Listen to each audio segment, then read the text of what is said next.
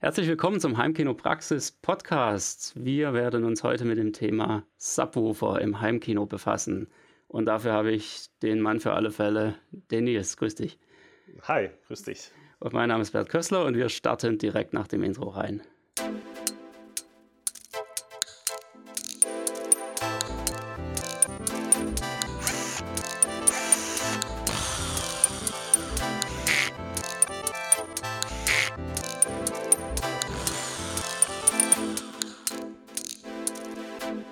Heimkinopraxis Podcast. Ja, Nils, schön, dass du mal wieder dabei bist. Ist eine Weile her. Das stimmt, ja. Ich bin auch froh, dass ich hier wieder dabei sein darf. Und dann schauen wir mal, was wir heute für eine coole Folge rauskriegen. Genau, letztes Mal ging es um Lautsprecher, als du dabei warst und alle möglichen Sachen, Lautsprecher-Mythen. Ich weiß gerade gar nicht, welche Folge das war, aber ist, glaube ich, jetzt ein gutes Jahr her. Aber das ja. war auf jeden Fall schon übelst interessant. ja, heute, heute deckt man ein paar andere Mythen auf. Ja, genau. Zum Thema Subwoofer. Darauf habe ich es angelegt. Da würde ich sagen, da steigen wir einfach direkt ein an der Stelle und schauen uns heute einfach mal so ein bisschen allgemeine Themen rund um den Subwoofer an. So ein paar ja, Arten von Subwoofern, spezielle Bauweisen, das typische alte Ding, so aktiv oder passiv, was mache ich denn jetzt am besten? Das wollen wir heute mal so ein bisschen durchgehen und für die nächste Folge haben wir dann auf jeden Fall auch noch ein paar spezielle Themen parat liegen. Ja, steigen wir einfach mal ein, oder? Arten von Subwoofern, was, was fällt dir spontan ein? Ja, typische Frontfire-System, würde ich mal sagen. Also das ist so der Klassiker, wo das Chassis einen praktisch direkt anschaut. Und ja, das kommt jetzt darauf an, ob wir von Heimkino im Keller reden oder in extra Räumen oder im Wohnzimmer. In Wohnzimmern sind auch nochmal gern hier Downfire-Systeme verbaut. Und ja, gibt es ja unterschiedliche Bauformen und Arten und geschlossen und offen. Ja, gerade Downfire ist, ist, ein super Stichwort. Das hätte ich auch so als, als zweiten Stichpunkt ähm, direkt für heute. Ähm, gibt ja viele, die behaupten, Downfire, ja, das macht irgendwie nochmal mehr Wumms, das überträgt sich nochmal mehr auf den Boden. Kannst du das bestätigen?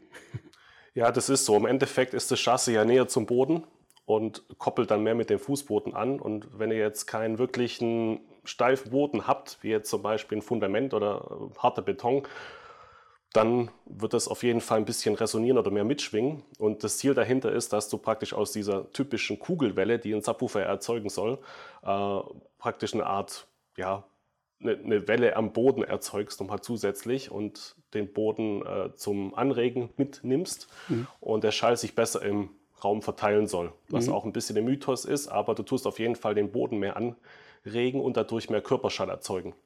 Das heißt, man könnte fast sagen, also die, die Welle ist dann weniger kugelförmig, sondern mehr wie so ein, wie so ein Ring, oder? Also wie so, man genau. kennt das ja aus so Computerspielen, wenn die dann, wenn dann die, die Magier so eine Feuernova casten, ja, die dann so wie so eine Welle in alle Richtungen weggeht. So genau. in etwa wahrscheinlich. Also, ja, also die Kugelwelle wird dann erst ein bisschen später ausgebildet. Aber so grundsätzlich kann man sagen, dass halt mal der Raum stärker angeregt wird. Mhm. Speziell der Fußboden. Und wenn er jetzt halt auf dem Sofa oder Sessel sitzt und es kommt halt von unten schon mal ein bisschen Vibration mit, dann fühlt sich der Bass einfach stärker an. Mhm. Aber bedingt so ein bisschen, dass der Fußboden halt wirklich schwimmend verlegt ist. Also das ist jetzt nicht irgendwie so, keine Ahnung, so, so Garage, wo das einfach halt aus einem Ding gegossen ist, sondern er sollte halt schon irgendwo schwimmen im, im eigentlichen Raum. Da funktioniert es nicht so gut. Wo es ganz okay. extrem funktioniert, ist bei Altbauten. Da überträgt es dann halt auch gerne mal ins, ins UG oder ein Stockwerk weiter runter oder zwei sogar, ja, weil es sich einfach überträgt. Aber ich sag mal, moderne Gebäude sind ja so aufgebaut, dass man einen schwimmenden Estrich hat. Ähm, aber dann halt oft Laminat drüber oder ja, Dielenboden oder wie auch immer. Und dann kann man sich da auch entscheiden, ob man zum Beispiel den Subwoofer ankoppelt oder abkoppelt. Jetzt bei so Themen wie Laminat oder Dielenboden tut man gerne abkoppeln. Das heißt, man tut eine, ja, zum Beispiel eine Granitplatte nehmen mit einer hohen Masse mhm. und darunter tut man nochmal Absorber platzieren, damit ist das System ein Stück weit abgekoppelt vom Boden. Andersrum wäre es das Ankoppeln. Jetzt gerade bei Betonboden, aber das werden ja die wenigsten haben. Also Industriehallen haben ja wahrscheinlich die wenigsten. Hm. Ja, und ankoppeln dann mit, mit Spikes aber, ne? Genau. Ja. ja. Was heißt Wenn der Boden halt ausreichend Steifigkeit hat oder eine hohe Masse, dann mhm. macht man das, ja.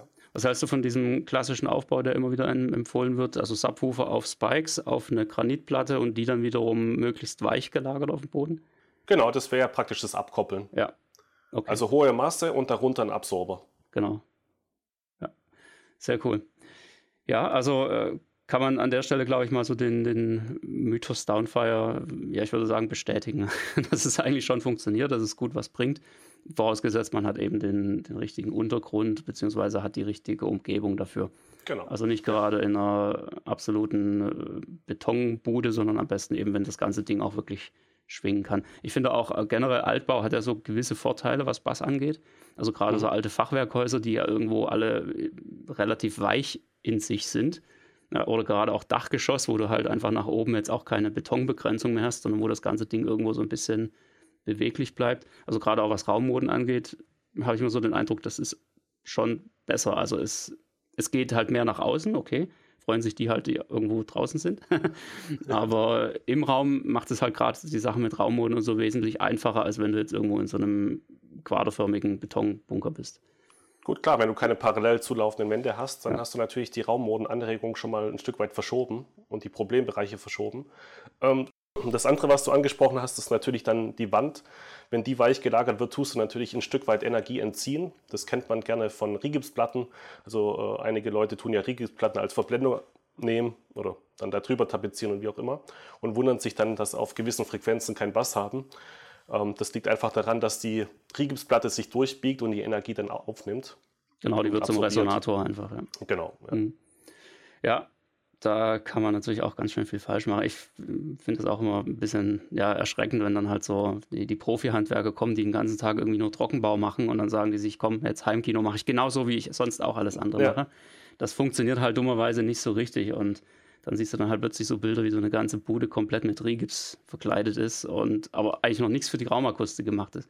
Ich meine, klar, die, die Sachen wirken natürlich auch gewissermaßen, aber halt nicht so, wie sie sollen. Du musst dich halt fragen, was willst du erreichen, ja? Wenn ja. du das erreichen möchtest, dass du keinen Bass hast, dann ist okay. ja, super. Ja. Genau, da wollen wir auf jeden Fall hin. Nee, klar. Aber genau, bleiben wir mal wieder bei den, bei den Arten von Subwoofern. Wir hatten Frontfire, klar, da muss man, glaube ich, nicht so viel dazu sagen. Das ist einfach der Standard. Downfire hatten wir. Was hältst du von so Sachen wie Sidefire, insbesondere auch wenn es so in zwei Richtungen geht? Gut, das hat ja einen technischen Hintergrund. Das heißt, du nimmst eigentlich zwei Chassis, die aufs gleiche Volumen draufdrücken. Mhm. Und also akustisch gesehen ist es so, als wenn du zwei einzelne Chassis hättest oder zwei einzelne Subwoofer. Mhm. Du tust dir halt den Platz sparen, nimmst nur ein Gehäuse. Das Problem ist jetzt aber, wenn jetzt einer sterben sollte von beiden, dann drückt der eine, der noch funktioniert, auf das größere Volumen mhm. und geht dann in der Regel auch kaputt, mhm. weil das Verhältnis okay. dann nicht mehr passt, so den T-Small-Parameter.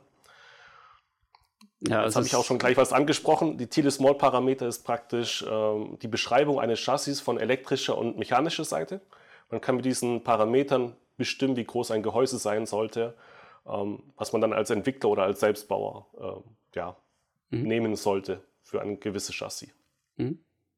Ja, da, da, kommen wir jetzt, glaube ich, in Details rein, da versteht dann selbst ich nichts mehr davon. das können wir nachher auch gerne mal ansprechen. Ja. So oberflächlich zumindest. Das ist, mhm. glaube ich, ganz interessant für manche, dass sie zumindest mal gehört haben, ja, wo die Unterschiede bei den Chassis sind und ja, wenn das alles gleich wäre, wird sich ja jedes Chassis auch gleich anhören. Ja, wäre natürlich irgendwie oh. auch langweilig. Ja. Genau. Aber siehst du irgendwelche Vorteile bei Sidefire in Sachen Abstrahlung oder was die Menge der Subwoofer angeht, wie man sie platziert oder so? Gibt es da irgendwas? Das jetzt nicht. Es gibt zum Beispiel auch speziellere Aufbauten wie Cardioid-Systeme, mhm. ähm, wo dann den Raum an gewissen Punkt weniger anregen. Das kann ein Vorteil sein. Ähm, das ist dann aber wieder schwierig, sage ich mal, für einen Endkunden ähm, einzustellen bzw. einzumessen, weil du musst ja belegen, beziehungsweise wo die Druckpunkte dann sind, wie es funktioniert. Mhm. Und du kannst es nicht einfach hinstellen und es funktioniert, sondern du solltest es schon nachmessen. Mhm. Ja. Und viele platzieren halt die Subwoofer auch gerne in der Ecke, dann hast du natürlich maximalen Schub bis so im Idealfall 18 Dezibel. Mhm. Das ist ja das, was ich auch immer sage, du hörst nicht den Subwoofer, sondern immer eine Kombination aus Subwoofer und Raum. Ja. Und wenn du dann halt schön in die Ecke reinstellst, dann schiebt es natürlich wie blöd. Aber äh, ist halt natürlich dann auch schwer zu, ja genau, ist halt dann auch schwierig ja. zu korrigieren. Kriegst du nicht gebändigt, genau. Ja, wobei das ist ja auch gerade die Philosophie, zum Beispiel jetzt von den berüchtigten Anti-Modes, ja, die dann halt einfach alles automatisch korrigieren. Die sagen auch, stell das Ding in die Ecke, damit wir einfach maximal alles auffüllen, was nur irgendwie geht. Und wir regeln dann eben runter, weil runterregeln geht ja im Gegensatz zu auffüllen, also elektronisch. Ja. Ähm, das ist ja dann eigentlich der, die, die Idee hinter manchen Produkten da auch. Ähm, wenn, wenn man so an, an sich so ein Sidefire-Subwoofer vorstellt, ähm, dann erinnert das ja auch so ein bisschen an Dipol-Lautsprecher.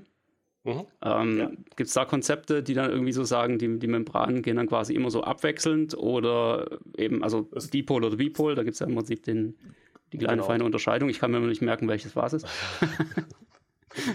ja, es gibt ja noch so Sachen wie Push-Pull-Konzepte, ja. wo dann ein Chassis reindrückt, das andere rauszieht. Mhm. Genau. Äh, ja, es sind halt auch spezielle Themen, die es eigentlich so von der Verbreitung her eigentlich gar nicht groß gibt. Es ist dann im Selbstbau, sage ich mal, verbreitet, vielleicht noch. Äh, bei Wohnzimmerinstallationen, bei Heimkinos ist es komplett raus. Mhm. Weil da arbeitest du ja auch häufiger mit mehreren Subwoofern, was auch gut ist von der Raumanregung. Also es ist immer grundsätzlich besser, mehr als einen Subwoofer hinzustellen. Mhm. Aber nicht Umso mehr Schallquellen du hast. Muss nicht sein, nein, aber ja. äh, grundsätzlich mal mehr als einer ist immer gut. Ja. Umso ja. mehr Raumanregungspunkte du hast, umso gleichmäßiger wird halt die Schallverteilung. Und das, was du angesprochen hast jetzt mit dem Anti-Mode, grundsätzlich ist es bei allen IMS-Systemen so, dass halt ein Algorithmus dahinter steckt, der analysiert, wo die Druckpunkte sind und wird dann an einem Platz eben alles runter korrigiert. Das hat mhm. den Nachteil aber, dass du halt gerade beim Anti-Mode oder bei anderen ähnlichen Produkten extrem viele Filter gesetzt werden und alles maximal linearisiert wird. Das ist aber nicht Ziel der Sache. Ja? Das geht immer auf einen Druckpunkt, an einen Referenzplatz, okay. Aber wenn du dich dann mal im Raum rumbewegst, ist es natürlich die super Katastrophe, weil alles komplett unterschiedlich funktioniert. Ja. Und es ist auch keine Kunst, alles linear zu bekommen. Das kriegt jede Einmesssoftware ganz gut hin. Sage ich mal, gut, Bassbereich ist immer ein bisschen schwierig durch die Wellenlänge. Und ähm, ja, wir sprechen ja nachher auch noch aktiv und passiv an. Und da wollte ich dann auch gerne noch was zu der Endstufe bzw. zu den Filtern sagen, weil grundsätzlich ist ja der LFE-Kanal immer gefiltert, also Tiefpass gefiltert mhm. bei 120 Hertz. Und es ist extrem schwierig, das zu messen von der Impulsantwort her. Mhm. Ähm, da, da, hat man halt den Vorteil, wenn man jetzt im Heimkino passive Subwoofer einsetzt und das mit dem externen DSP machen würde. Mit der Endstufe könnte man sagen, okay, man lässt den komplett offen laufen, was das Chassis kann. Also sagen wir mal ein oder zwei Kilohertz. Und dann sieht man in der Impulsantwort erstmal das zeitliche Verhalten richtig und auch die Probleme, die im Raum entstehen, erstmal richtig. Erst dann kann man richtig filtern. Und das können die ganzen Einmessautomatiken halt nicht, weil schon mal das System an sich Tiefpass gefiltert ist. Ja. Ja, da kommt dann die, die Wissenschaft rein. Ne? Ja. ja. ja, es ist, ist cool. Also ich, ich bin auch eher der Fan von, von, Autom äh, von nicht automatischer Korrektur. Also das ist ja im Endeffekt auch preislich, macht das jetzt keinen großen Unterschied, ob ich mir jetzt da einen Anti-Mode hole oder ob ich mir ein schönes Messmikrofon und ein kleines Mini-DSP beispielsweise hole. Genau, ja. Und dann ist es halt einfach nur die Zeit, die man damit verbringt. Das Anti-Mode stellst halt hin, schließt an, lässt einmessen, fertig ist der Salat und vielleicht bist du dann zufrieden. Die meisten sind ja zufrieden damit. Aber mit der manuellen Variante kann man halt auch nochmal einiges mehr rausholen und, und kann einfach noch ein bisschen in den Details eingreifen. Gerade auch wenn es um mehrere Subwoofer geht oder wenn es um Experimente geht, also zum Beispiel jetzt eine diagonale Aufstellung, wo man dann aktiv auslöschen lässt von hinten. Das ist halt mit Automatik immer so eine Sache. Klar. Ja, das erkennen die halt nicht richtig. Also da ja. scheitert dann die Software irgendwo. Ja, da tun sich ja auch die AV-Aushebber schwer. Die haben ja auch irgendwie so, also die meisten, die zwei Subwoofer getrennt ansteuern können, also nicht nur zwei Ausgänge haben, sondern den auch wirklich getrennt regeln können. Da hast du ja dann auch die Einstellung, ob du dann einen davon invertieren willst. Häufig erkennen sie es auch von, von sich aus schon. Geht aber auch genauso oft, glaube ich, schief. ja. Und, aber was die dann letztendlich daran korrigieren und, und, und wie sie es wirklich abstimmen, das ist halt bei vielen Modellen einfach mehr Glückssache. also halt es ist grundsätzlich so, jedes Einmess, äh, jede Einmessautomatik hat das gleiche Problem. Ja. Es zieht immer nur den Direktschall in Kombination mit der Reflexion. Auch die Top-Modelle auf dem Markt äh, können das zwar sehr gut, sage ich mal, korrigieren, aber wenn man sich jetzt zum Beispiel die direkte, also manche, manche Vorstufen können den Direktschall simulieren, sage ich jetzt mal. Die können sich dann anschauen, was der Direktschall wäre, auf einen Meter Abstand gemessen. Mhm. Und selbst die Systeme sind komplett daneben, die sind komplett falsch. Also eigentlich haben alle IMS-Automatiken den gleichen Fehler. Sie messen an einem Druckpunkt, darauf tun sie linearisieren, aber das ist nicht Ziel der Sache. Das Ziel der Sache sollte sein, immer den Lautsprecher und den Subwoofer zusammen zu verbacken, dass es eine Summierung der Schallquellen gibt. Mhm. Zur richtigen Zeit mit dem richtigen Filter. Und das schaffst du nur, indem du den Lautsprecher einzeln misst und im Raum zusammen verpackst und nicht am Referenzplatz. Weil irgendwelche Filter setzen, dass ich irgendwas Lineares habe, das geht immer. Mhm. Ist aber nicht richtig. Weil sobald du halt links, rechts sitzt, vorne, hinten, ist es komplett unterschiedlich. Ja, du, du musst es Thema. schaffen, praktisch, dass der Subwoofer und der Frontlautsprecher wie ein System funktionieren. Mhm. Als wenn die zum gleichen Zeitpunkt in den Raum reinschauen, als wenn das ein großer Standlautsprecher wäre. Und das machst du nicht, indem du am Referenzplatz einmal drüber bügelst über alles, weil du misst dir die Reflexion mit, du misst den Direktschall, zeitversetzt auch noch und dann da drüber bügeln, das ist dann das Ergebnis, was rauskommt bei Einmessautomatiken. Mhm. Deswegen hast du immer den Vorteil, wenn du manuell misst, wenn du weißt, was du machst, musst aber immer unterschiedliche Druckpunkte beachten und daraus dann deine Schlüsse ziehen. Und das, äh, das garantiere ich dir, das macht fast keiner. nee, das ist auch, äh, ich glaube, du brauchst auch ein paar Jahre Übung dafür letztendlich. Das ist, ja das, ist das Nächste. Du musst es halt auch interpretieren können. Es geht ja. ja nicht darum, eine Software zu bedienen. Eine Software bedienen, das können viele. Also das ist ja nicht das Thema. Nur zu wissen, wie die akustischen Eigenschaften oder das Ergebnis, was daraus resultiert oder die Änderung, die du einstellst, was da passiert, das ist ja das Entscheidende. Ja, der Klassiker bei REW, die Diagramme aufzurufen ist nicht das Problem, aber was Nö. auszulesen, das ist das Schwierige genau. daran. Ja. ja. Sehr gut. Ja, cool. Ich glaube, da kommen wir auch das eine oder andere Mal noch drauf zu sprechen. Ähm, entweder heute noch oder dann in der nächsten Folge, wo es dann noch ein bisschen mehr um, um Basskonzepte geht. Mhm. Aber lassen wir mal noch kurz so die, die Arten von Subwoofern fertig machen. Was jetzt auch in, in letzter Zeit sehr stark aufgekommen ist in den letzten Jahren, das sind so diese, diese Flach-Subwoofer, die man sich irgendwo unter das Sofa schiebt. Was hältst du von den Dingern? Also habe ich jetzt persönlich noch keinen gehört. Aber ich finde das Konzept eigentlich ganz spannend, um irgendwas zu verstecken und äh, vielleicht dann auch sogar zwei irgendwo äh, zu implementieren. Da hat man natürlich gleich den Vorteil, dass man Körperschall am Sofa hat. Ja. Genau, vorausgesetzt, das Sofa macht mit. genau, also ja. es kommt natürlich auf die Steifigkeit des Sofas drauf an. Umso mhm. weicher das Ganze ist, umso mehr Energie geht verloren. Äh, kennst du vielleicht noch von meinen Sesseln? Da mhm. brauchst du dann die großen Wummen, die großen Körperschallwandler, dass da was durchkommt. Das ist dann halt ja. einfach so. Ähm, ja, ja, ich, ich denke auch, es ist ein spannendes Thema, also gerade für Wohnzimmer, wo man dann halt die Subwoofer auch nicht sehen will. Ähm, würdest du sagen, dass die, die Nähe des Subwoofers zum Sofa, also jetzt nicht unbedingt auch der, der, der Flach-Subwoofer zum Drunterschieben, sondern vielleicht auch ein normaler Subwoofer, der direkt hinter dem Sofa platziert wird, dass das gewisse Vorteile hat, ähm, dass man mehr vom Direktschall des Subwoofers abbekommt und etwas weniger vom Raum? Ja, im Endeffekt sitzt du ja mehr, also du hast mehr Pegel vom Subwoofer selber. Mhm, du sitzt näher an der Quelle, genau. Der, der, Nachteil ist natürlich, jetzt, das funktioniert nur an einem Punkt, weil äh, der Frontlautsprecher wird ja immer noch vorne stehen. Mhm, ja. Das ist so der einzige Nachteil, ja. Das habe ich bei einem Kunden gemacht, beim, beim Christian, der hat einen flachen Subwoofer bekommen, hinterm Sofa, einfach auch aus ästhetischen Gründen, dass man den nicht groß sieht. Mhm. Und das funktioniert auch gut am Sitzplatz. Aber du kannst jetzt nicht erwarten, dass du einen Meter weiter vorne, links, rechts noch einen guten, äh, guten Eindruck hast, weil die zeitlichen Abläufe passen ja nicht zusammen. Ja. Das heißt zum Beispiel, das Frontsystem hat drei Meter Abstand oder vier Meter Abstand und das Subwoofer aber bloß ein Meter. Jetzt kannst du nicht einfach einen Meter weiter vor, dann passen ja die Abstände zueinander gar nicht mehr. Genau, du kannst auf einen Punkt halt richtig einstellen, genau. aber auf einen anderen Punkt logischerweise nicht mehr. Genau. genau. Das, und macht das würde aber gehen, wenn du jetzt zum Beispiel ein SBA hast oder Multisub äh, in der Front und das dann wirklich auf einen zusammen verbackst, dann passt es überall im Raum, weil die Abstände ja tatsächlich immer die gleichen sind. Das heißt, du bewegst dich vier Meter weg, es sind vier Meter. Du bewegst dich drei Meter weg, es sind drei Meter zum, zum System an sich. Ja. Das hast du halt bei dem jetzt nicht. Genau, also für, für eine Sitzreihe, wie es im genau. Wohnzimmer genau. eigentlich üblich ist, kein Problem. Bei zwei genau. Sitzreihen ist es immer so eine Sache. Ne? Da hast du halt auch mit SBAs von hinten oder so, hast du halt auch so deine Probleme dann zwangsläufig. Ja. ja. Sehr cool. Und was mir dann noch einfällt, so eine, also eine Variante von Subwoofern, das ist so ein bisschen so, so ein Spezialfall, ähm, Hybrid-Lautsprecher. Äh, also ich, ich nenne die Dinge Hybrid-Lautsprecher. Ich weiß nicht so richtig, ob das wirklich ein offizieller Begriff ist. Man hört es hin und wieder mal.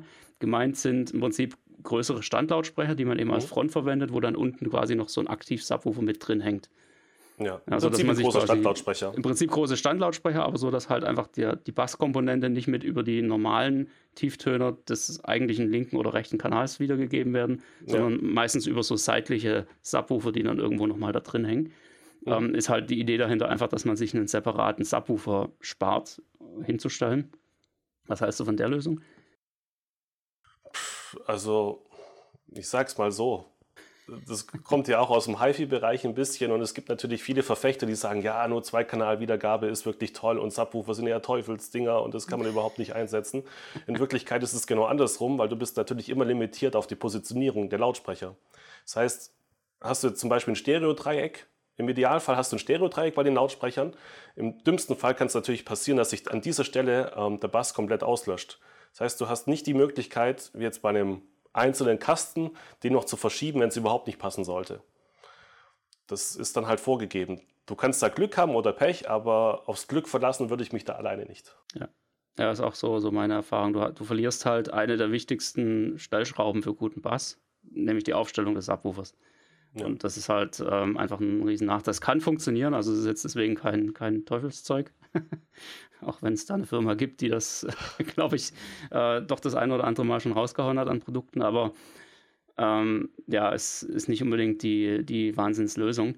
Und da gibt es dann im Endeffekt aus meiner Sicht quasi noch die, die verwandte Lösung, nämlich gar keinen Subwoofer zu verwenden. Also ob mhm. ich jetzt einfach einen extrem potenten Standlautsprecher habe und dann sage, ja gut, da brauche ich ja keine Subwoofer mehr, oder ob ich eben diese Hybridlösung habe, wo der Subwoofer quasi an die Frontlautsprecher dran genagelt ist und einfach auch nicht weg kann, ähm, macht dann in dem Sinne eigentlich auch keinen Unterschied mehr.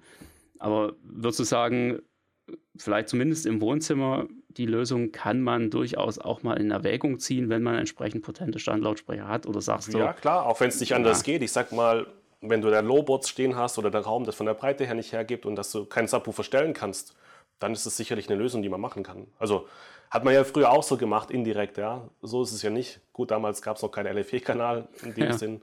Okay, aber im Endeffekt, ja, warum nicht? Dir bleibt ja nichts anderes übrig dann in dem Fall. Mhm. Aber wenn du kannst, stell einen Subwoofer hin. Mhm. Meine Meinung. Ja, also immer ohne Subwoofer ist immer eine Notlösung so gesehen. Ja, sehr gut.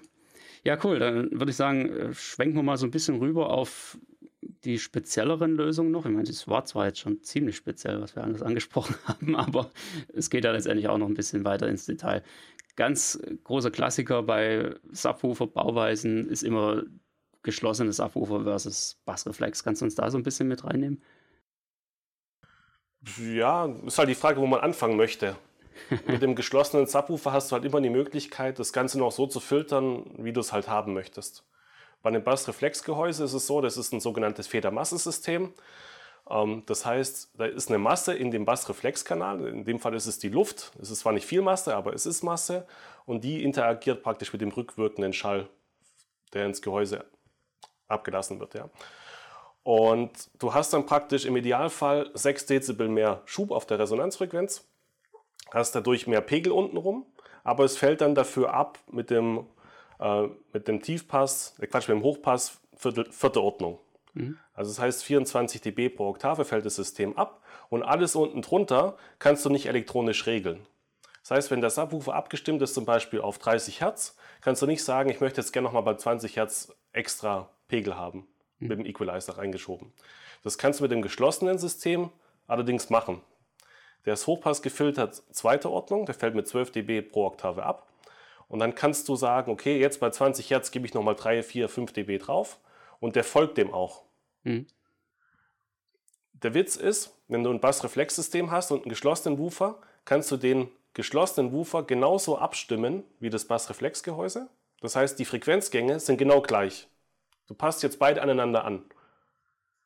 Dann würden auch beide gleich klingen. Das heißt, dann ist die Phasenlage filtertechnisch und der Pegel genau gleich. Das heißt, fürs Gehör hört sich das beides genau gleich an. Es gibt natürlich schon noch Unterschiede. Das heißt, ähm, das geschlossene Gehäuse wird dann, oder der geschlossene Subwoofer wird dann mehr Verzerrungen äh, erzeugen, wenn man das natürlich elektrisch hochdrückt. Da gibt es dann äh, gewisse Punkte, die man beachten sollte. Aber mal bei normalen Pegeln würden sich beide Systeme gleich anhören. Mhm. Ja. Okay. Was man immer so hört als wesentliche Vor- und Nachteile, also der Bassreflex kommt ohne größere Probleme tiefer runter, ist aber dafür ein bisschen ungenauer. Also er neigt natürlich auch noch ein bisschen mehr zum Dröhnen und so weiter. Wohingegen der geschlossene hat zwar nicht so den extremen Tiefgang, aber den kann man elektronisch nachkorrigieren, beziehungsweise als Nachteil gesehen, dann man muss ihn aber auch elektronisch nachkorrigieren. Ja. Er ist aber dafür insgesamt besser äh, korrigierbar. Kann man das so sagen? Also du bist flexibler, das mhm. kann man schon sagen. Du kannst mehr auf den Raum reagieren, aber wenn du den geschlossenen anpasst an den Bassreflex, hast du die gleichen Komponenten, bis auf verzerrungstechnische äh, Sachen. Aber er wird sich genau gleich messen und genau gleich sich anhören. Mhm. Das mit dem Dröhnen und so weiter kommt ja eigentlich nur daher, weil er grundsätzlich mal von sich aus tiefer spielt durch den Tunnel. Ja. Wenn ich das jetzt aber mit einem geschlossenen auch provoziere, dann klingt das genau gleich. Das heißt, auch Gruppenlaufzeiten sind gleich. Das muss sich genau gleich verhalten. Mhm. Okay, also ist im Endeffekt wirklich eine, eine, Sache, wie gut er kontrollierbar ist, wie, wie stramm man sozusagen die Zügel zieht. Im, im Endeffekt, was man ja eigentlich nie beachtet, ist ja der Raum an sich schon mal. Mhm. Das ist ja das, was ich auch vorher schon gesagt habe. Man hört nie den Subwoofer alleine, sondern Kombination Raum und Subwoofer. Ja. Und wenn du mal auf die Datenblätter schaust, die kannst du dir eigentlich alle schenken. Ja? Die Leute die vergleichen ja immer, boah, mein Subwoofer kommt bis 18 Hertz, aber ah, deiner geht bloß bis 25. Ist eigentlich kompletter Bullshit, weil im Endeffekt kommt es darauf an, wo der drin steht. Ähm, wir sind, glaube ich, somit der einzige Hersteller auf dem Markt, der reelle Datenblätter angegeben hat. Und reelle Datenblätter bedeutet, du müsstest sagen, zum Beispiel ein 12 Zöller in einem geschlossenen Gehäuse fällt halt ab 50 Hertz ab. Der macht 50 Hertz, mehr macht er nicht. Dann fällt er ab. Und dann sagen die Leute, oder das ist immer die Rückmeldung, die ich dann bekomme, ah, ich hätte gerne einen Subwoofer von euch, aber der spielt ja nur bis 50 Hertz. Nee, der spielt bis 50 Hertz, wenn du den draußen aufstellen würdest. Das macht aber jedes andere Subwoofer auch. Nur, die Hersteller schreiben irgendwelche Fantasieangaben drauf, weil die können gar nicht wissen, was nachher passiert. Stellst du diesen Woofer da rein, kann es sein, der spielt bis 30 Hertz, es kann aber sein, der spielt bis 10 Hertz, weil dein Raum das mitmacht. Also das ist eigentlich eine komplett irrsinnige Angabe. so. Ist natürlich auch schwierig, wenn man dann jetzt als Hersteller der Einzige ist, der es ehrlich angibt. Dann sieht man natürlich so aus, als wäre man nicht so gut wie die anderen. Also genau, heißt, also ja. mittlerweile, seit einem Monat ungefähr, tun wir auch auf die Datenblätter einfach draufschreiben, 20 Hertz. Ähm, man erklärt es den Leuten am Telefon, okay, das ja. kann man machen, so ein bisschen Aufklärungsarbeit leisten, aber diese Mythen, die da verbreitet werden oder seit ja, 30, 40 Jahren da im Umlauf sind, die kriegt man auch nicht aus den Köpfen raus. Das ist einfach so. Man kann eigentlich nur überzeugen, indem man sagt, wie es technisch wäre oder ist und dann auch noch vielleicht ein Praxisbeispiel hat. Mhm. Ja, und in der Hoffnung, dass es dann auch verstanden wird. Das ist ja dann die andere Geschichte. Das ist das Nächste. Das also manche hören es, sagen, boah, Wahnsinn, hätte ich nicht gedacht. Und drei Wochen später tun sie sich trotzdem für ein anderes Produkt entscheiden, äh, wo sie genau wissen eigentlich, dass es nicht so ist. Aber da kann man dann auch nicht mehr helfen. Ja, das ist äh, klar. Ich meine, das läuft, wie es läuft. Aber das ist ja auch so das, das alte Problem bei, bei so ziemlich jedem anderen Lautsprecher, die, die gute alte Angabe vom Frequenzgang, ja, von so und so viel Hertz bis so und so viel Hertz. Manche schreiben gar nichts dazu. Andere schreiben plus minus 6 dB dazu. Die nächsten schreiben plus genau. minus 3 dB dazu. Ja, das ist halt einfach alles so nicht wirklich vergleichbar. Wenn gar nichts dabei steht, muss man davon ausgehen, dass irgendein möglichst positiver Wert äh, genommen wird, der halt einfach gut aussieht am Ende. Aber was es wirklich ist, äh, muss man halt wirklich extrem drauf schauen, was wird angegeben. Ist es das dann auch wirklich, eigentlich müsste man es genau genommen sogar nachmessen, weil auch da kann man sich nicht drauf verlassen, ob da ein bisschen aufgerundet wurde oder so. Das Problem ist, du kannst es nicht messen. Mhm du, du kannst es nicht messen, ohne den Raum drauf zu haben. Den Subwoofer alleine gemessen, dann sind wir wieder beim Thema, dann kommen wir bei mhm. 50 Hertz ungefähr raus. Ja. So, und der Rest macht der Raum. Wenn der Raum, sage ich mal, das nicht hergibt, also hergeben im Sinn von, ähm, er kann den Druck nicht halten, mhm. dann hast du halt ein Problem, dann ändern sich die Werte. Deswegen, ähm, wenn jetzt mal gerade in den sozialen Medien guckt, da werden dann Subwoofer-Konzepte ja, nachgefragt, ja, was soll ich mir für einen Subwoofer kaufen? Dann sagt der eine, boah, ich habe das und das Modell und der spielt bis da und da runter. Beim nächsten spielt er 10 Hertz höher. Ja, wie kann man sich das technisch erklären? Das liegt nur am Raum. Es liegt nicht am Subwoofer, weil der Subwoofer macht ja immer das Gleiche, wenn es das gleiche Modell ist. Ja. Genau. Ja, und das ist so deine ist Angabe mit dem Frequenzgang, das ist normalerweise schon genormt, dass man sagt, ja, es wird mit ähm, F-3, das heißt die Frequenz wenn der Subwoofer oder der Lautsprecher an sich abfällt um 3 Dezibel, ähm, dann wird diese Frequenz genommen. Äh, manche Hersteller geben dann aber auch F-10 an. Also 10 ja, klar, Dezibel besser Abfall. Aussieht, genau. Ja klar, dann ja. kommen wir halt tiefer runter. Eben, du schönere Zahlen und damit denken die Leute, yay, kaufe ich, weil geht besser. Ist, ist das gleich mit der Wattangabe. Also du musst dir vorstellen, die, die Lautsprecher-Chassis an sich haben sich seit 50, 60 Jahren nicht geändert. Was sich geändert hat, ist, sind die Materialien, die sind belastbarer geworden und die Kleber, die mehr Temperatur aushalten können. Aber das Grundprinzip des Lautsprechers ist ja seit ja, 60 Jahren das gleiche oder noch länger. Ja, eine, eine, Fläche, die schiebt und zieht. Ja. genau. genau. Das ist ja eigentlich nichts Besonderes so gesehen. Elektrodynamische Lautsprecher halt. Ja. Aber es ist auf jeden Fall gut zu wissen, äh, auch an der Stelle, ich, ich hoffe, das hören dann möglichst viele Leute, dass diese ganzen Streitereien um, um Subwoofer und wie tief die eigentlich spielen, eigentlich völliger Quatsch ist. Es ist komplett sinnlos, weil es sowieso in jedem Raum im Endeffekt anders ist. Das ist eigentlich auch schon mal eine sehr, sehr gute Ansage. Das nächste ist ja auch die Wattangabe. Wenn du überlegst, jetzt ist ein Hersteller, der gibt 1 kW an. Lass es mal 1 kW sein, einfach um Vergleichswerte zu schaffen. Und der nächste gibt 2 kW an, dann sind es gerade mal 3 Dezibel Unterschied, wenn sie den gleichen Schalldruck bei einem Watt pro Meter haben. Hm. Das heißt, 1000 Watt Unterschied machen gerade mal 3 Dezibel aus. Jetzt kann ich dir vorstellen, jetzt streitet man sich hier um 200 Watt. Ja, mein Ufer kann 200 Watt. Mehr, das ist in der Realität komplett irrelevant. Hm. Dann kannst du sagen, okay, der ist mechanisch belastbar, der kommt nicht so schnell ans Limit, aber die 200 Watt, die du dann noch reinschiebst, die sind ja gleich da. Hm. Es geht eher darum, was macht das Ding bei 20, bei 30 Watt oder wie auch immer. Ich sage auch immer, du brauchst diese, Watt, diese, diese Leistung überhaupt nicht haben. Im, im Tiefbassbereich brauchst du viel weniger Leistung als im Kickbassbereich, beziehungsweise oben drüber, mhm. so Richtung Kante, Grundton. Hm, wenn du überlegst, ich habe in der Werkstatt habe ich ein Chassis, das kostet 700 Euro. Langhub-Chassis, Gunspeak. Ich kann das Ding kaputt machen mit einem Crest-Verstärker, der kostet 30, äh, der hat 30 Watt. 30 Watt RMS hat das Ding. Mhm. Du kannst das Ding kaputt machen, indem du tiefe Töne drauf gibst und das Chassis am mechanischen Limit ist. Das heißt, das Ding macht so viel Hub, dass es dann irgendwann anfangen würde anzuschlagen. Hm. Wo er viel Leistung braucht oder mehr Leistung braucht, ist dann Richtung Kante 80 bis 100 Hertz. Da brauchst du viel mehr Leistung. Genau.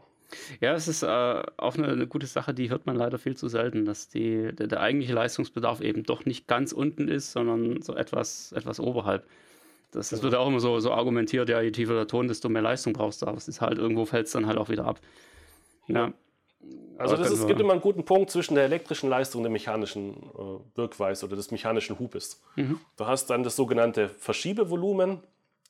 Ähm, das bedeutet, das ist deine Strahlenfläche, deine, deine Membranfläche, die anfängt, die Luft zu verschieben und der Hub. Und das Ganze kann man dann umrechnen in Liter. Ein Volumen von einem Zylinder im Endeffekt. Ja, genau. Ja. Genau. Uh, Sehr cool. Und je nachdem, wie halt der Wirkungsgrad ist, ist eine Kombination aus Wirkungsgrad und Verschiebevolumen.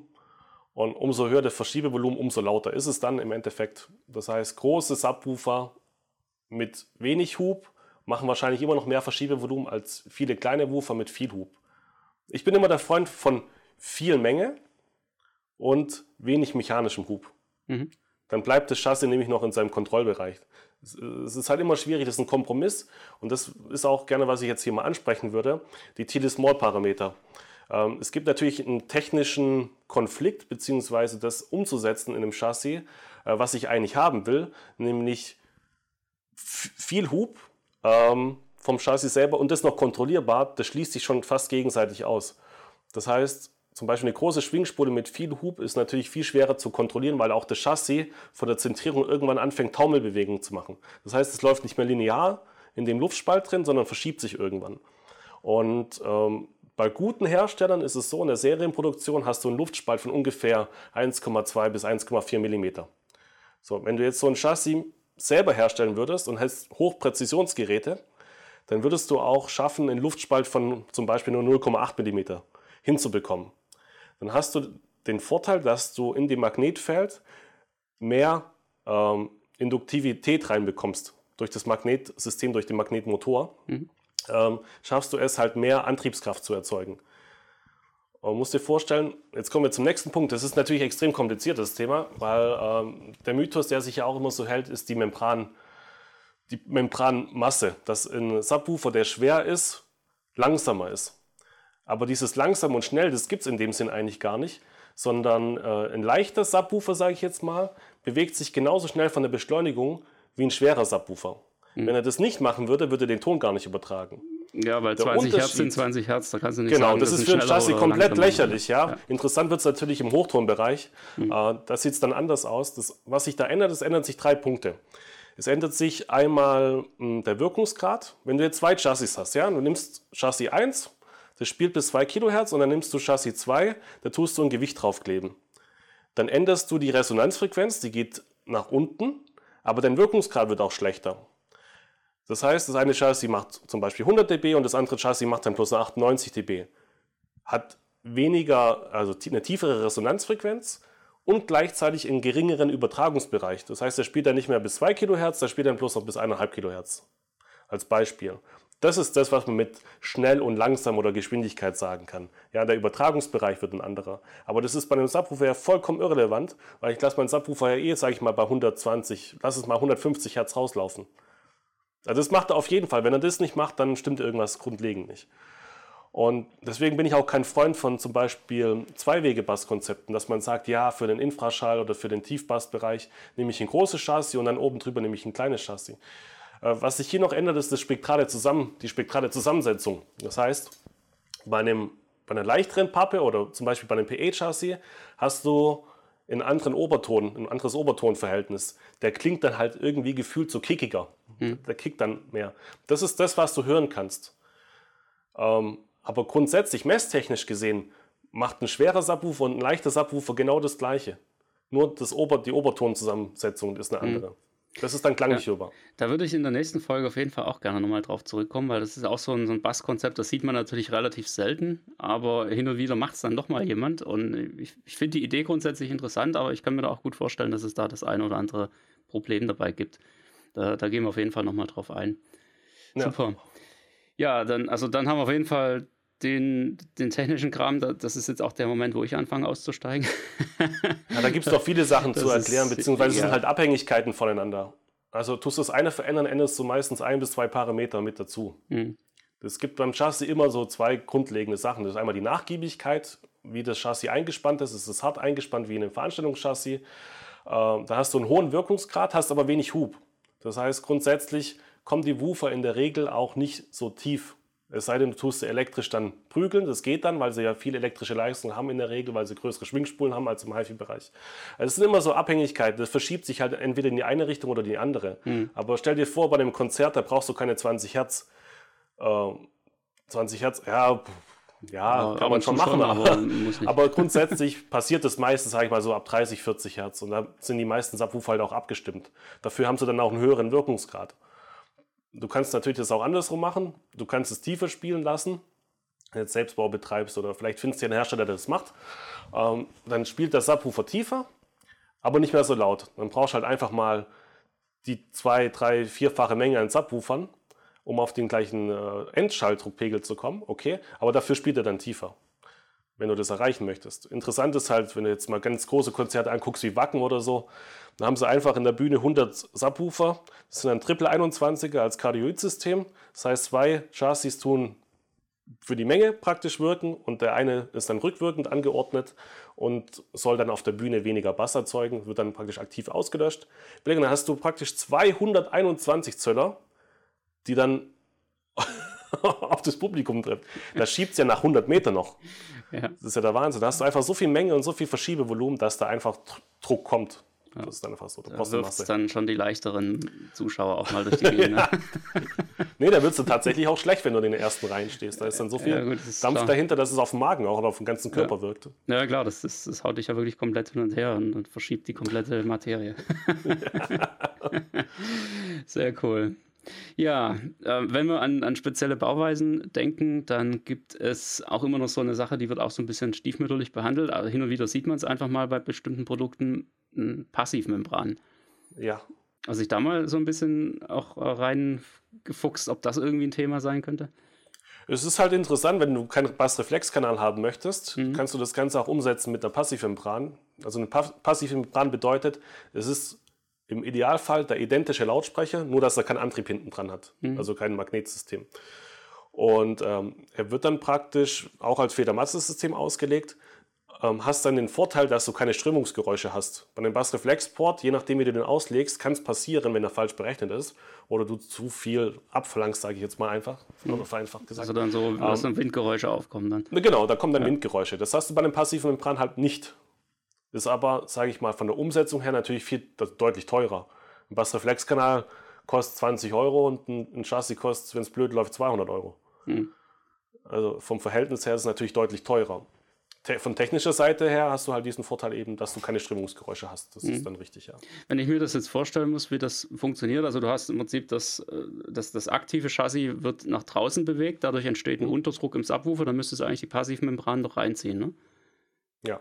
Genau, und andersrum, wenn dann quasi die, die Welle geht nach unten, die, die Aktivmembran geht nach innen und damit drückt es die Passivmembran raus. Genau. Ja. Ist, es, ist es nicht eher ähm, kontraproduktiv? Weil dann hast du ja im Prinzip immer jede Schallwelle quasi nochmal um 180 Grad versetzt. Äh, kommt er dann zweimal, oder? Na, nicht um 180 Grad versetzt, weil der wird sich sehr auslöschen. Das, ja. das ist erst, wenn es untenrum abfällt, dann sind es 180 Grad, ist aber beim äh, Bassreflexkanal genauso. Das heißt, der Schall, der nach vorne abgestrahlt wird, ist auch versetzt. Mhm. Genau. Wenn er sich 180 Grad nach vorne ausbreitet, dann hast du natürlich eine aktive Auslöschung. Ja, macht beim, also beim, beim Bassreflexkanal nach hinten, macht es jetzt dann irgendwo wieder Sinn, weil dann stimmt es ja quasi mit dem vorderen überein. nee, also ja, da ist die Wellenlänge zu groß dafür. Mhm. Da geht es dann eher um so Sachen, warum man Bassreflexkanal vorne anordnet, wegen äh, wandnaher Aufstellung, dass du da mhm. nicht zu viel Schub bekommst, dass es halt, sage ich mal, normal 30, 40, 50 Zentimeter weiter weg von der Wand ist. Und irgendwann, wenn der Lautsprecher extrem groß wäre, wäre auch der Zeitversatz irgendwann größer, was dann auch wiederum störend sein kann. Mhm. Aber je nachdem, wie das abstimmt. Also du kennst ja vielleicht eine Transmissionslinie oder Transmission Line. Ja. Äh, das sind ja dann die, die Umlenkungen im Chassis bzw. der Schallverlauf zeitlich so weit daneben im Endeffekt. Und damit steigt dann auch wieder die Gruppenlaufzeit an vom Gesamtsystem. Das ist auch so ein Effekt, den man eigentlich nicht unbedingt haben möchte. Du hast dann zwar viel Schub aus kleinen Chassis im Idealfall, äh, aus nicht Chassis, sondern aus kleinen Gehäusen, äh, aber hast natürlich den, Vers den Versatz und damit auch das unpräzise äh, Einschwingverhalten. Mhm. Super. Aber kann man ähm, abschließend dazu sagen, Passivmembran ist im Prinzip so ein bisschen das, das Beste aus beiden Welten. Also wir haben auf der einen Seite den relativ leicht zu erreichenden Tiefgang dadurch, wie bei einem Bassreflexsystem, aber wir haben die Nachteile vom Bassreflexsystem nicht so. Das kann man so sagen. Extrem, ja. ja. ja. Ja, super. Das ist auf jeden Fall auch gut zu wissen. Also ich, ich sehe das auch so ein bisschen als die, die klassische Wohnzimmerlösung einfach irgendwo an. Ne? Das ja. macht irgendwo ja, das Sinn. tangiert mich jetzt eher so weniger das, was wir machen. Ja, klar. Ich meine, du baust das jetzt auch eher irgendwie in einen SBA, DBA oder sowas, deine ja. Subwoofer ein. Da macht das natürlich wenn, mit irgendwie seitliche ja. Membranen oder sowas, macht da absolut keinen Sinn. Aber ja, deshalb, das, das meine ich auch mit der, mit der Wohnzimmerlösung. Man stellt den Subwoofer einfach relativ frei irgendwo hin oder bestenfalls noch an eine Wand. Und ähm, Genau, ja, was du halt machen kannst, du kannst halt einen schönen Standlautsprecher machen oder bauen und dann noch ein Passivmembran rein und das irgendwo mhm. verstecken. Ist halt, sag ich mal, optisch auch ganz interessant. Mhm. Ja, ja, definitiv. Super.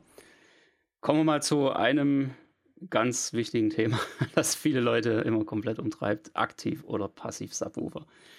Das ist auch so der, der Klassiker. Also vielleicht, um es nochmal einfach kurz zu erwähnen, damit jeder weiß, wovon wir reden. Aktiv-Subwoofer ist schlicht und einfach ein Subwoofer, der seine Endstufe gleich schon mit an Bord hat. Das heißt, er bekommt sein Signal über ein Cinch-Kabel in der Regel, manchmal über XLR-Kabel, bei den etwas professionelleren dann. Und ähm, treibt einfach sich selbst sozusagen an, während ein Passiv-Subwoofer, der ist halt einfach nur, hat halt eine Membran drin und dann geht halt ein Lautsprecherkabel rein, jetzt mal so salopp gesagt. Und ähm, es muss irgendwo noch eine separate Endstufe davor sein. Das ist die, die Unterscheidung. Siehst du da irgendwo spezielle Anwendungsfälle, außer jetzt vielleicht noch irgendwie die, was, was man jetzt ganz logisch betrachtet, der Aktiv-Subwoofer im Wohnzimmer, dann musst du halt einfach nur ein Kabel dran. Der AV-Receiver hat ja sowieso auch nur einen, einen Cinch-Ausgang normalerweise. Das ist ja irgendwo, das, das drängt sich ja förmlich schon auf. Und, und der Passiv-Subwoofer dann eben im, im Heimkino, wo man die Dinger irgendwo fest einbaut. Wo siehst du da so die, die Vor- und Nachteile bei den Varianten? Ja, klar, im Wohnzimmer ist es halt extrem komfortabel, wenn die Endstufe schon im Subwoofer selber drin ist, nur, nur ein Cinch-Kabel ziehen und fertig. Äh, Macht es natürlich kompliziert, wenn man es extern machen möchte, weil oft haben ja die äh, Geräte auch dann entweder ein DSP drin oder zumindest eine analoge Filterung. Ähm, das müssten wir ja dann auch noch mit berücksichtigen, weil wenn du nur einen Subwoofer anschließen würdest, hättest du natürlich dann wieder das Problem, dass der Subwoofer so hoch spielt, wie es eben nur geht. Ja. Also je nachdem, wie du es halt filterst oder wie du es einstellst. Wenn du jetzt nur den Frontkanal abzweigen würdest mit dem DSP, dann hättest du das Phänomen, wenn du es über den NFE-Kanal, der, ähm, also der AVR hat ja eh schon eine, eine Tiefpassfilterung drin. Ja. Dann geht das, aber du brauchst halt nochmal einen zusätzlichen Verstärker und dann eben Kabel nochmal zum Lautsprecher hin. Ist halt ein Komfortthema. Im Heimkino selber bin ich überhaupt kein Freund von aktiv, weil oft wird ja der Lautsprecher verblendet. Und dann kommst du nicht ran und du weißt auch nicht, was passiert. Und du hast auch immer dann wieder das Problem, dass du den Strom natürlich legen musst. Das mhm. heißt, ringsrum in einem, also wenn man das jetzt mal auf auch normale Lautsprecher be bezieht, bräuchtest du ja ringsrum überall erstmal Strom, plus noch das Signalkabel. Und dann wird es warm und so weiter. Es ist halt, weiß ich nicht, ja, finde ich nicht so optimal. ist auch ein Thema, genau. Also eingebaut genau, in der Wand. das nächste Vibration im Gehäuse. Wenn du natürlich einen großen Subwoofer hast, der macht da Schub drin und die Endstufe bekommt natürlich jedes Mal den Schlag ab. Hm. Ist auf lange Sicht auch nicht ganz so optimal. Hm, und Ersatz zu bekommen ist irgendwann auch schwierig. Wenn nach fünf Jahren die Kiste ausfällt, dann bin ich mal gespannt, welcher Hersteller noch eine passende Endstufe äh, liefert. Das ja. ist das nächste. Ja, dann kann ich immer noch sagen, du baust es als Passivvariante um. Aber klar, kann man natürlich ja. machen, ja. Oder halt einfach eine andere Endstufe verwenden, die halt reinpasst und sich dann da irgendwie mit äh, irgendeiner Adapterplatte oder sowas da noch ja. helfen oder sowas. Aber ist natürlich auch schwierig, weil irgendeine Endstufe, die jetzt vielleicht auf was, auf einen bestimmten anderen Subwoofer abgestimmt ist, da jetzt einfach mal einzubauen, das könnte wahrscheinlich auch so ein bisschen. Kriegt man schon hin, aber ja. Ja, ja muss man sich halt so ein bisschen auskennen damit. Ne? Ja, genau. Schwierig. Ja, aber ich, ich denke gerade auch, eine Sache, die da extrem wichtig ist, ist natürlich dann auch irgendwann das Preis-Leistungs-Verhältnis. Weil wenn mhm. man sich jetzt vorstellt, dass man ein DBA aus, sagen wir mal, acht Subwoofern in ein Heimkino einbaut und das wären alles aktive, dann bist du halt irgendwo so die 8000 Euro auf jeden Fall los. Also wenn es ja. halbwegs potente Subwoofer sind. Ja, und ähm, während wenn du halt äh, das Ganze als passiv aufbaust, kommst du schon mal pro Subwoofer wesentlich günstiger weg und hast dann halt noch eine separate Endstufe. Und ähm, das macht natürlich, also es macht die Sache nicht nur günstiger preislich, sondern es ist auch einfach eine, eine Trennung der Komponenten. Und, und, auf der einen Seite ist eben die mechanische Komponente, also der Subwoofer selbst mit seinem, mit seinem Chassis drin. Und auf der anderen Seite eben die elektronische Komponente, die, die Endstufe. Und wenn irgendwas davon kaputt geht, ist es natürlich wesentlich einfacher in der Passivvariante, weil dann kannst du halt wirklich nur das eine Teil austauschen und alles andere bleibt bestehen, so wie es ist. Das macht die Sache doch schon viel einfacher manchmal. Ja. Oder du fängst an mit der kleineren Endstufe oder es kommt ein neues Modell auf den Markt und dann sagst du, ich möchte gerne die Endstufe austauschen, ist natürlich viel einfacher, da abzugraden, wenn das Sinn macht oder wenn man das möchte. Und auch vom Einstellen her, also äh, wenn du jetzt kein DSP benutzen würdest und du musst hinten dann die Regler, die Potties einstellen, dann wirst du irre. Du kannst es nie so fein einstellen oder so genau, dass alle ja. super zusammen harmonieren. Ja, oder, oder baust dein halbes Kino jetzt mal auseinander, wenn du ein bisschen was am Regler drehen willst. Das ist das nächste, genau. Es wird nicht so spaßig. Aber äh, gutes Stichwort ja. DSPs. Äh, gibt ja jetzt auch mittlerweile viele Aktiv-Subwoofer mit DSP direkt an Bord. Das macht ja mhm. auch gerade auch wieder im, im, Bereich Wohnzimmer definitiv Sinn. Ähm, insbesondere natürlich, wenn sie dann wirklich eine, eine, gute Automatik auch mit drin haben, wo man dann schon eigentlich sagen kann, dann kannst du das Anti-Mode jetzt eigentlich auch wieder dir sparen. Aber sie, siehst du da irgendwo noch so, so ein bisschen die, die, die ähnlichen Vorteile, wie jetzt auch bei aktiv versus passiv, dass man irgendwo sagt, ja komm, dann hast du halt nicht acht verschiedene DSPs oder sowas in deinen acht Subwoofern drin, macht die Sache natürlich auch leichter abzustimmen. Ja, das Problem ist halt immer folgendes, wenn du jetzt den AVR nimmst, der hat eine feste Filterung. Das heißt, der fällt in der Regel mit 12 Dezibel pro Oktave ab. Ja. Und jetzt hast du nur die Möglichkeit, mit dem Subwoofer und dem DSP von dem Subwoofer darauf zu reagieren. Du bist aber nicht flexibel im Freiheitsgrad, es zu verstellen. Das heißt, du musst es schaffen, die beiden Schallquellen von den Filtern her so zu summieren, summieren dass sie praktisch einen linearen Frequenzgang erzeugen. Mhm. Du, das kriegst du schon irgendwie hingemurkst, aber das ist nicht Sinn der Sache. Das wäre viel sinnvoller, wenn die Hersteller mal anfangen würden, ihre AVRs oder auch die DSPs, die heutzutage verbaut sind, sind ja leistungsfähig genug. Aber die haben die Möglichkeit meistens nicht offen, um alles einzustellen. Ja, du kannst die, die Flankensteuer also halt nicht einstellen halt. zum Beispiel. Ja. Genau, du bist einfach ja. nicht flexibel von beiden Seiten zu regeln. Das heißt, du kannst den Frontlautsprecher nicht einstellen. Also nicht gut, du kannst natürlich die Trennfrequenz einstellen, aber die ist dann halt eben fest mit dem, mit dem vorgesetzten Filter ja. beschalten.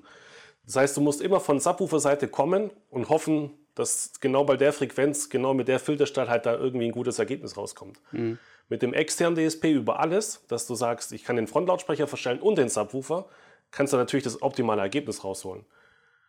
Und das fehlt mir so ein bisschen. Deswegen ist diese Lösung zwar eigentlich vom Ansatz her richtig mit den Subwoofern, dass die ein DSP drin haben, aber die Umsetzung ist wiederum blöd, weil es von der AVR-Seite nicht funktioniert mhm. oder nicht gut genug.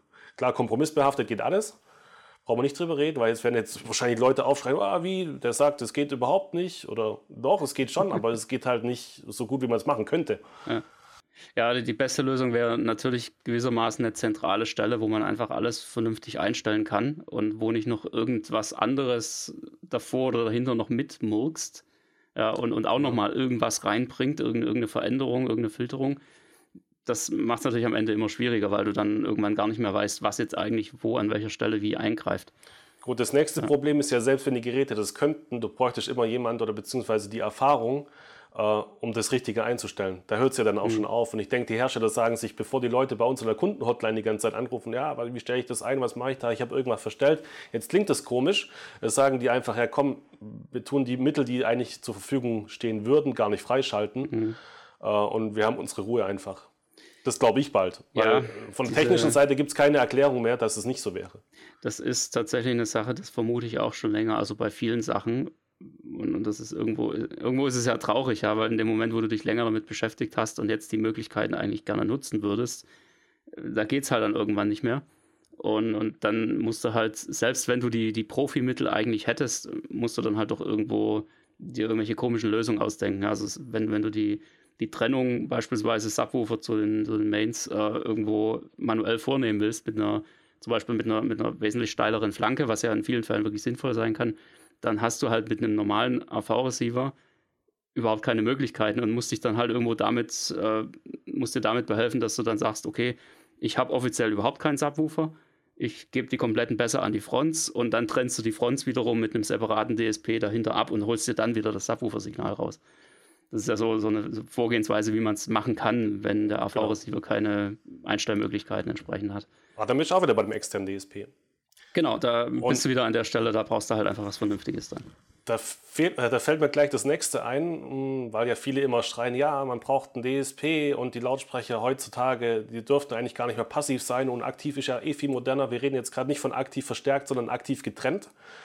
Ähm, dann sage ich immer so, ja gut, in einem Heimkino mit dem komplexen System ist eigentlich kein Endkunde mehr in der Lage, das äh, Fehleranalyse äh, zu betreiben. Wenn du belegst, unser Topmodell, die F1, die hat die hätte aktiv sechs Wege. Jetzt stellst du vor, jetzt hast du die Front, hast 18 DSP-Kanäle und 18 Endstufenkanäle verballert. Und wenn da irgendwo ein Fehler in irgendeinem Zweig drin ist, dann änderst du zwar, äh, also dann siehst du das vielleicht nicht unbedingt gleich im Frequenzgang, aber am Abstrahlverhalten änderst du komplett was. Und den Fehler zu finden, wo, von welchen sechs Wegen der Fehler herkommt, also da möchte ich selbst als Hersteller nicht unbedingt meine, Feuer, meine Hand ins Feuer legen, dass man da den Fehler direkt ja. findet. Und ja, da musst du schon einen Supportvertrag machen. Ne? Nee, auch, auch passiv alleine, ja, wenn ich sehe, wie komplex die Weiche ist und mhm. wie oft schon ein Fehler sich da eingeschlichen hat äh, bei der Fertigung, und das sage ich als Hersteller, dann möchte ich das Produkt nicht auf den Endkunden loslassen, dass der da irgendwo einen Fehler finden muss. Mhm. Und jetzt stell dir vor, du hast ein normales, ja, sagen wir mal zwei oder drei Wege Lautsprecher da, da, hörst du ja, wenn der Mitteltöner ausfällt oder der, der Hochtöner. Das hört man ja schon, das ist ja klar. Aber wenn da irgendwo ein einzelner Zweig verstellt ist, dann solltest du halt schon wissen, was du machst. Mhm. Und musst es analysieren können. Ja. Ja, keep it simple ist wirklich so. Das ist eigentlich klar. mein Tipp für immer, für alles. Keep it simple. Wenn du das nicht machst, dann schleichen sich Fehler früher oder später ein. Geht letztendlich dann auch nicht, äh, nicht anders beim normalen Consumer-Produkt. Ja? Wenn du halt irgendwo einen Subwoofer kaufst, den willst du halt zu Hause einfach auspacken, hinstellen und dann soll der Bass kommen. Ende der Geschichte. Ja, so. Müssen wir ganz ehrlich sagen. Und ähm, das ist natürlich eine ganz andere Sache, wenn du da jetzt irgendwann in den Profibereich eben reingehst und das Ganze komplexer wird. Du kannst natürlich wie immer mehr damit machen, ganz klar. Aber man muss es eben auch bedienen können und das ist eben dann die, die Schwierigkeit. Also von daher, das ist ja das Schöne irgendwo auch jetzt nicht nur am, am Thema äh, Heimkino im Allgemeinen, am Thema Lautsprecher im Allgemeinen, sondern eben immer weiter rein in die Details bis hin zu den Subwoofern, dass da eben alles möglich ist, von ganz einfachen Produkten, die man einfach nur auspackt, bis hin zu ja, Lösungen, die einfach ein sehr, sehr komplexes Ding am Ende werden. Wenn wir es mal so runterbrechen müssten, wenn wir es ganz stark vereinfachten, worauf kommt es bei einem Subwoofer an? Wenn du das mal so auf, auf irgendwie so drei Punkte runterbrechen müsstest, was würdest du sagen? Auf ein einzelnes Modell jetzt gesehen. Ja, genau. Nehmen wir einfach den, den ganz normalen, einfachen, einzelnen Subwoofer, den man sich irgendwo hinstellt. Im Endeffekt aus Verschiebevolumen. Das heißt, die Kombination aus Membranfläche und Hub. Mhm. So mal das Erste. Die, die, Themen, das hat man auch mal in der letzten Folge angesprochen, vor einem Jahr.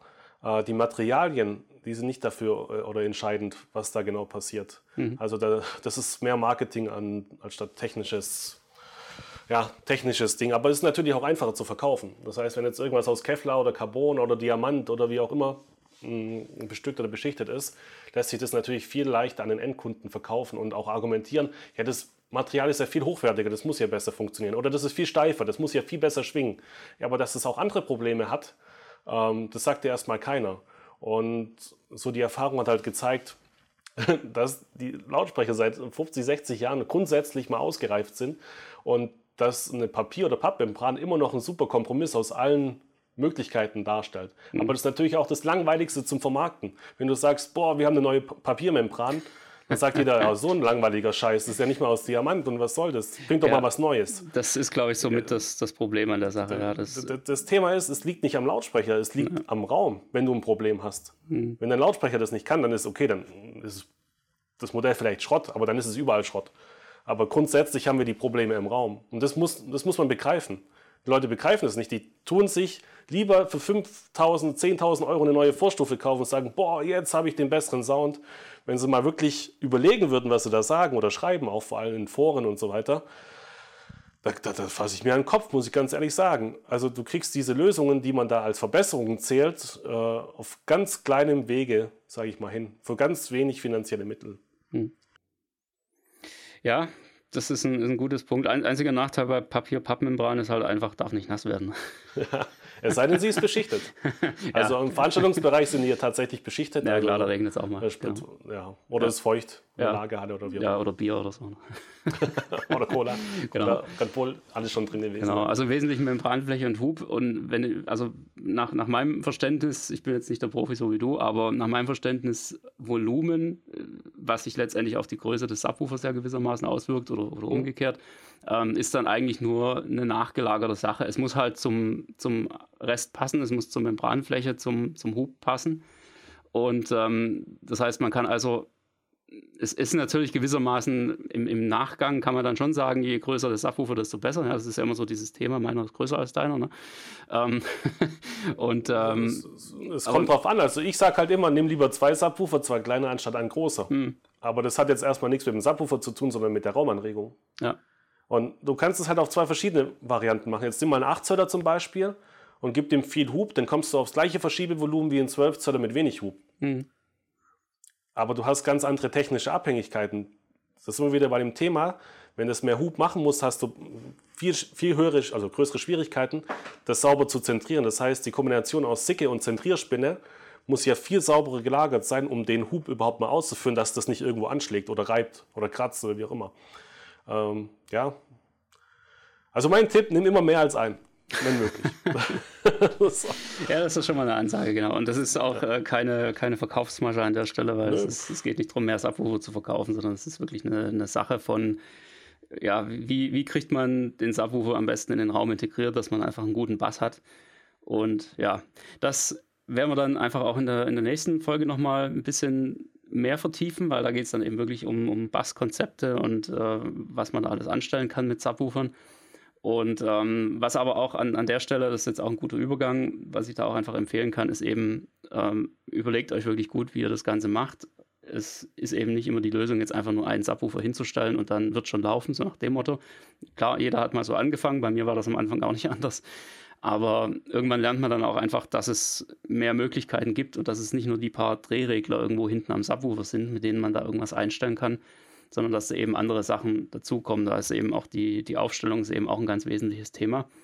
Und ähm, da auch an der Stelle nochmal so die, die Erwähnung, wenn ihr da einfach ja, Probleme habt an, an der Stelle, wenn ihr nicht so richtig den, den Bass so hinbekommt, wie ihr es gerne hättet, dann liegt es eben sehr, sehr häufig nicht unbedingt am Subwoofer, sondern eben an allen anderen Komponenten. Und da könnt ihr sehr, sehr gerne euch äh, bei uns mit einem wunderschönen Videokurs äh, auch äh, ja, ein bisschen den, das Wissenslevel anheben, muss man sozusagen. Ja, wir haben da unseren Videokurs Subwoofer und Bass, der euch im Prinzip da komplett reinnimmt, der euch die, dieses Thema von Grund auf einfach erklärt, dass es eben nicht nur darum geht, irgendwo ein bisschen lauter zu machen, um mehr Bass zu bekommen, sondern dass es einfach ganz andere Gründe haben kann, warum kein Bass da ist. Das ist ja so das häufigste Problem. Oder dann eben die umgekehrte Situation, man hat Bass und zwar mehr, als man eigentlich will. Es dröhnt wie blöd. Ja. Das ist dann die, die andere Geschichte. Und das irgendwo alles auf einen, auf ein Level zu bringen und da die, die richtigen Stellschrauben einfach anzuwenden, die man hat. Eben nicht nur die Regler, die man irgendwo am, am Subwoofer findet. Das ist eigentlich die Kunst daran und genau das wird euch der, der Videokurs im Detail erklären, von A bis Z, sodass ihr da einfach wirklich euren, euren Bass richtig in den Griff bekommt und sich die 100 oder also einige hundert oder manchmal 1000 Euro äh, an, an Subwoofer-Investitionen auch wirklich auszahlen nachher. Es ist eben nicht immer die Lösung, noch einen dritten oder vierten dazu zu kaufen, sondern manchmal muss man erstmal schauen, was man mit zweien überhaupt anstellen kann. Und das ist genau das, was da im, im Videokurs zum einen auch rüberkommt und was wir auch dann eben jetzt in der nächsten Podcast-Episode nochmal ein bisschen näher zum, zum Besten geben werden. Ja, dann würde ich sagen, dann schwenken wir heute mal um auf einen wunderschönen Filmtipp.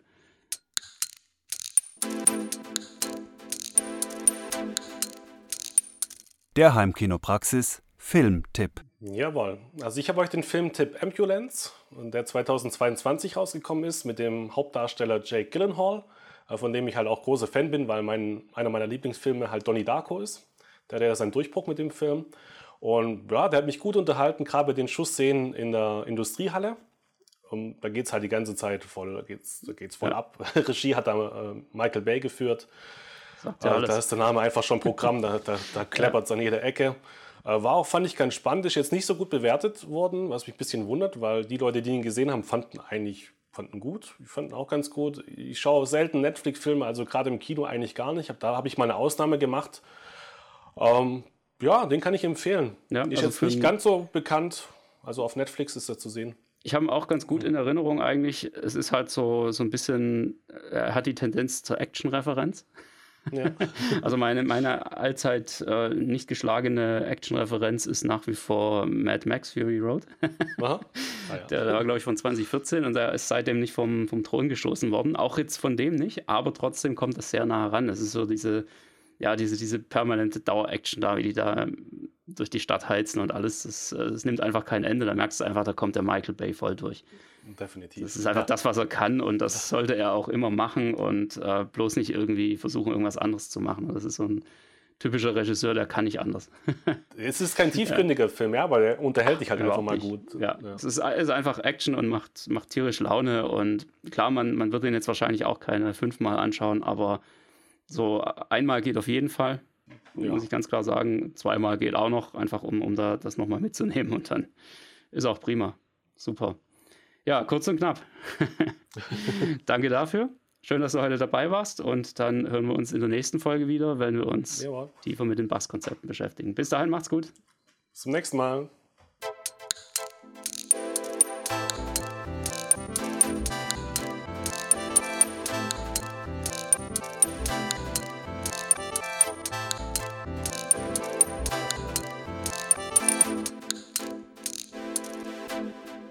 Der Heimkinopraxis Podcast, präsentiert von www.heimkino-praxis.de